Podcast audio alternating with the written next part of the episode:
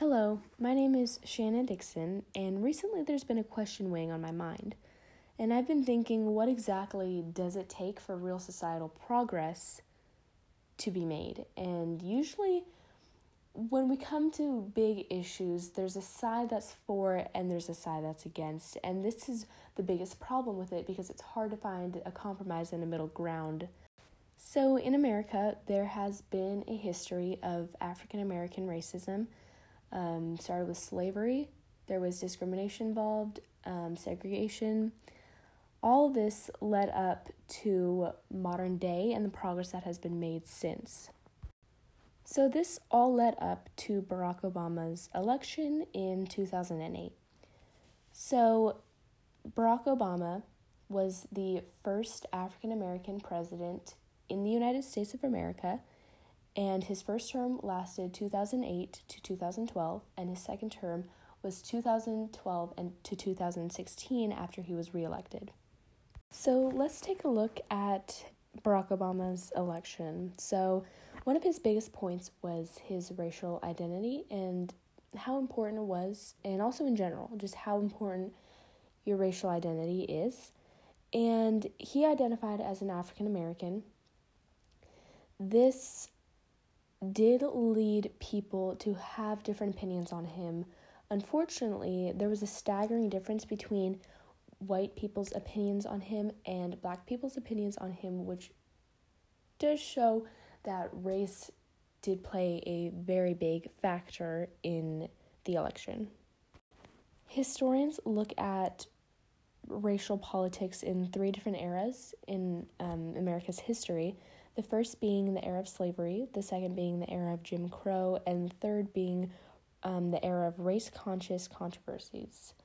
People hoped that Barack Obama's election would be the end to the third era, however, it did not turn out that way, and we did not just flow into this post racism society in America. Instead, people just realized that they needed to hope that the policies and the politics that Barack Obama stood for would influence people and lead them to have a more open mind how um, rather than hoping that he could just implement something that would resolve all of the racial problems in America, which is not very realistic.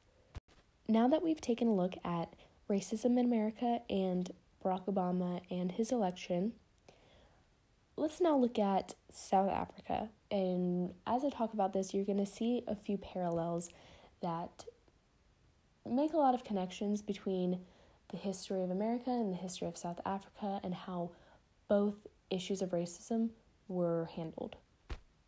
South Africa experienced a lot of racism in multiple ways. First, there was a lot of racism towards minorities, specifically Indians, uh, white people and um, Muslims. And also, there was a lot of racism towards the black South Africans coming from the white supremacists, which is interesting considering the white population was a minority. In South Africa, there was apartheid, which looked at black South Africans as very, very inferior and this ended up being scrapped in 1994 with the election of the first black president named Nelson Mandela. Nelson Mandela was an extremely influential person. He did a lot for human rights in South Africa. He fought against apartheid, which was very, very new at the time. He did not love everything about America, but he did love the idea of democracy and freedom and liberty because those were all things that he stood for. If we take a broader look at the history of America and the history of South Africa, and these two very influential people who, rather than fighting against people, fought for people, we can see that they are very similar people who ended up getting along very well because um, Nelson Mandela actually inspired Barack Obama to fight against apartheid. Um, he influenced him when Barack Obama was very young, and he actually wrote to Obama after the election and he said, Victory has demonstrated that no person anywhere in the world should not dare to dream of wanting to change the world for a better place. And Barack Obama even said that he could not imagine a life without Nelson Mandela as a role model.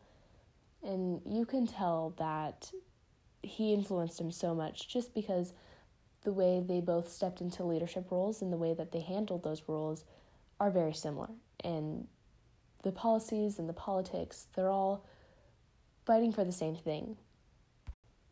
These two people were leading black figures in the 21st century, and they also both won a Nobel Prize, which shows they were very influential and got a lot done. But my question is how will progress continue, and what will it take to reach the point we want to be at regarding societal progress?